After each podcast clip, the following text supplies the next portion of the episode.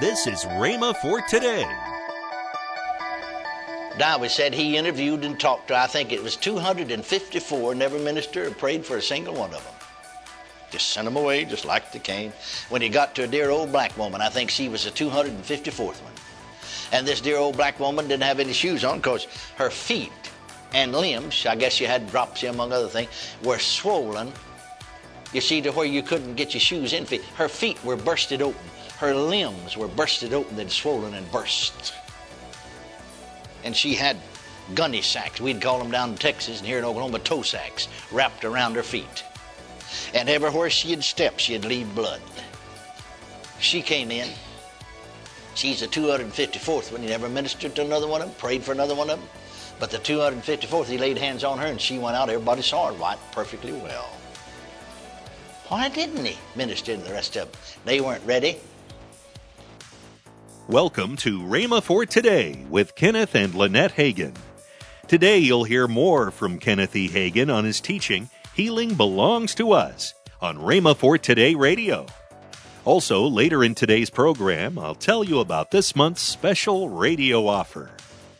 Right now, let's join Kenneth E. Hagin for today's message. I, I tell the illustration sometimes, make reference to this. During one of my meetings, a woman brought her daughter, older lady, because her daughter was 36 years old. She brought her for prayer. This, this daughter was facing major surgery. Well, the Spirit of God revealed to me when they walked into the room that the daughter did not believe in divine healing and that she really didn't want to be prayed for. I knew that the minute I laid my eyes upon her just as much as I knew what my name was. But I didn't say anything right off. You see, she had never had any teaching on the subject of divine healing. Her mother had. Uh, gotten into, see, the children were all grown and married. They were raised in a denominational church. And they were all grown and married and away from home when the mother got baptized with the Holy Ghost and got over into a full gospel church, you see. Well, of course, the mother's concerned about this child. And it's still her child, even though she is 36 years old. Still her daughter. You know, you just can't force people into things even if they are your children or your kinfolks or whoever they are. They've got to make some choices and decisions for themselves. Are you listening to me? So, like Brother Lee Eller, one of our board members, you know, he was many years, you know, connected with Full Gospel Businessmen. Some of the Full Gospel Businessmen went up to Kansas City and spoke there at the chapter meeting. Then they spoke in a local church there on Sunday. And he's, after being in our meeting, he's a great one, you know, to lay hands on folks to be filled with the Holy Ghost. So he said, uh, you know, they're praying for different ones. And he said that a, a, a great big lady brought her boy. Later on, he learned he's 14. He didn't look like he's all that old, but he's 14 years old. Up there, you know, and said, you know, pray for him be baptized the Holy Ghost. He said, son, are you saved? He said, well, I, I guess so. He said, Well, do you want to be baptized in the Holy Ghost? And he rolled his eye, looked over mom, and said, She say I do. but you don't get something just because she say I do. Amen. Isn't that right? See what I mean? In other words, it's not a matter, it, it, it's what he wants, not what his mother wants. And so it is with this lady. It's not what her, her mother wants. What about her? Amen her mother really had just sort of forced her into coming because her mother was financing the operation. She's very, very wealthy. In fact, this little town here in Oklahoma where I was preaching, she she owned nearly everything in town. I mean, you, there's just one main business district. You know, at that time now they've added, but at that time, back in the early '50s, uh, there's only one business. You know, one main street, and she owned practically every building on both sides of the street. And she, she's the most wealthy person in the city. And so she's going to finance this operation. And so, uh, actually, you know, you don't, uh, somebody going to loan you several thousand dollars and finance an operation, you know, and they come and get you and want you to go for prayer. Well, you're not going to say no, you know. I mean, you just go along and say, well, not going to help them do any good anyway, but I'll just go. And so I tried to talk to them. And every time, you know, I just sat, sat down this talk. See, people need to before they're prayed for need to be talked to. Well, that's we talk to them in these services here. Sometimes they need to ask them some questions. And so the mother kept saying, Well, I've driven a long ways and I've got to get her back here. No, she just wanted me to hurry up and pray. And I said, Well, I don't want to be unkind about it, but if you're in that big a hurry, well, just load her up and take her back. I'm not praying. Well, all right then, she said. But every time I'd ask the daughter a question, the mother would answer it. And so then I finally said, Now, I'm talking to her, and I don't want to be mean about it. But if you're not going to let her talk, I'm not going to pray for her. Just might as well load her up and take her back home. Now, we don't want to be unkind, but I, will be honest with you. We, we have so many to get to that we, we do rush through sometimes, but, but I think really we make a mistake. I remember when, when, uh, when Dr. Dowie, I, I, wasn't alive then, but I, I read this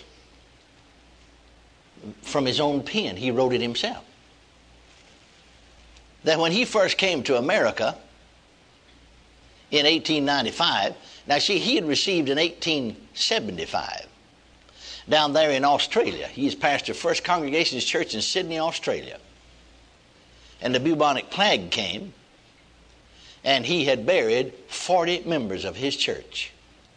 He had five more people waiting to be buried.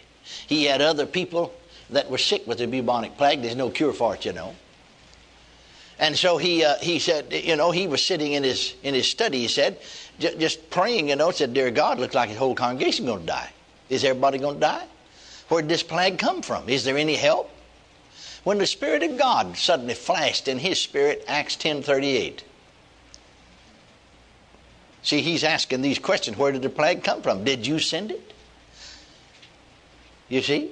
Where did it come from? Is it your will? Is my whole congregation going to die? When the Holy Ghost suddenly flashed across his spirit, Acts 10.38, how God anointed Jesus of Nazareth with the Holy Ghost and power, who went about doing good and healing all that were oppressed of the devil. And he said, instantly I saw it. Jesus is the healer, Satan is the oppressor. And other scripture then, all through the Bible, from the beginning to the end, began to come to him as the Holy Ghost brought the revelation to him. Lord, he said, help me to preach that to my people. And he said, for 19 years then, see. See, from 75, 85 to, to 1894, he was here in 1895. Took him some time, came by ship. For 19 years, he said, then I preached that to my congregation. Now, no more. Those that had the bubonic plague got healed as he taught them and prayed for them. And for a 19 year period, he said, Nobody in my church died, not a young person, not a baby, not a middle aged person, not a child, no one but elderly people that lived their life out. That's the Congregationalist church. But see, when the truth was preached, they got a hold of it. Well, he came. It was advertised in newspapers because, of course, we didn't have radio and television in 1895. But the newspaper headline in San Francisco and across the nation said, Healer is coming to America. So he got into San Francisco. He had a room reserved in one of the hotels downtown there. And when he got in, actually in and into his room, the management of the hotel come said, "What can we do? We don't know what to do." People are lined up every way from this hotel, four blocks each direction, four different directions, four blocks standing two abreast, trying to get to him. You see, people, people want healing. You can't blame them. And Dr. Dowie said himself, I said, well, the, the manager of the hotel said, What are we going to do? They've got the traffic blocked. Well, he said, I'll, I'll, I'll, see some of them. So just bring them up to the room one by one. Allow them to come in one by one. Dowie said he interviewed and talked to, I think it was 254, never ministered or prayed for a single one of them. Just sent them away, just like they came. When he got to a dear old black woman, I think she was the 254th one. And this dear old black woman didn't have any shoes on because her feet and limbs, I guess she had dropsy among other things, were swollen. You see, to where you couldn't get your shoes in. Her feet were bursted open. Her limbs were bursted open. They'd swollen and burst. And she had gunny sacks. We'd call them down in Texas and here in Oklahoma toe sacks wrapped around her feet. And everywhere she'd step, she'd leave blood. She came in. She's the 254th one. He never ministered to another one of them, prayed for another one of them. But the 254th, he laid hands on her and she went out. Everybody saw her right perfectly well. Why didn't he minister to the rest of them? They weren't ready. I said they weren't ready. People come for help sometime, but really, they won't help on their terms. They're not ready to surrender to the Lord. Are you listening? Amen. Like somebody said, here they came, husband and wife came in for counselor was telling me, a Christian counselor, because somebody recommended for counseling on marriage. Well, he began to talk to them, found out they weren't really Christians. They, they belonged to some church sometime or another, but they didn't know Jesus, weren't interested in getting saved. Well, he said, This is Christian, you know, counseling. See, you can't help people that's not interested with Christian counseling to live for the Lord and not interested in Jesus. They can't be helped. But I'd help you if they can. What's your problem? The wife said, Well, I have a boyfriend and he don't like it. Well, you could readily understand why he wouldn't like that. And then as he questioned, he come to find out she'd had five more boyfriends before she got to this one. And uh, he don't like it. Now, how are you going to help somebody like that if they don't want to know Jesus? You might as well just take them by the ear, lead them out of the office, and kick them in the seat of the breeches and let them go. Because they're not going to get anything anyhow. Say amen if you can. Amen. Are you listening? Sure, he don't like it. She's got a boyfriend on the side. He went on to say he had caught her in bed with him ten times. Now, can you straighten our marriage out? Well, no, nobody can straighten it out. Unless they want it straightened out and they want to live right. They want to get to Jesus. Are you listening to me? Unless he wants to live with that kind of a thing. I don't know what else you'd call her.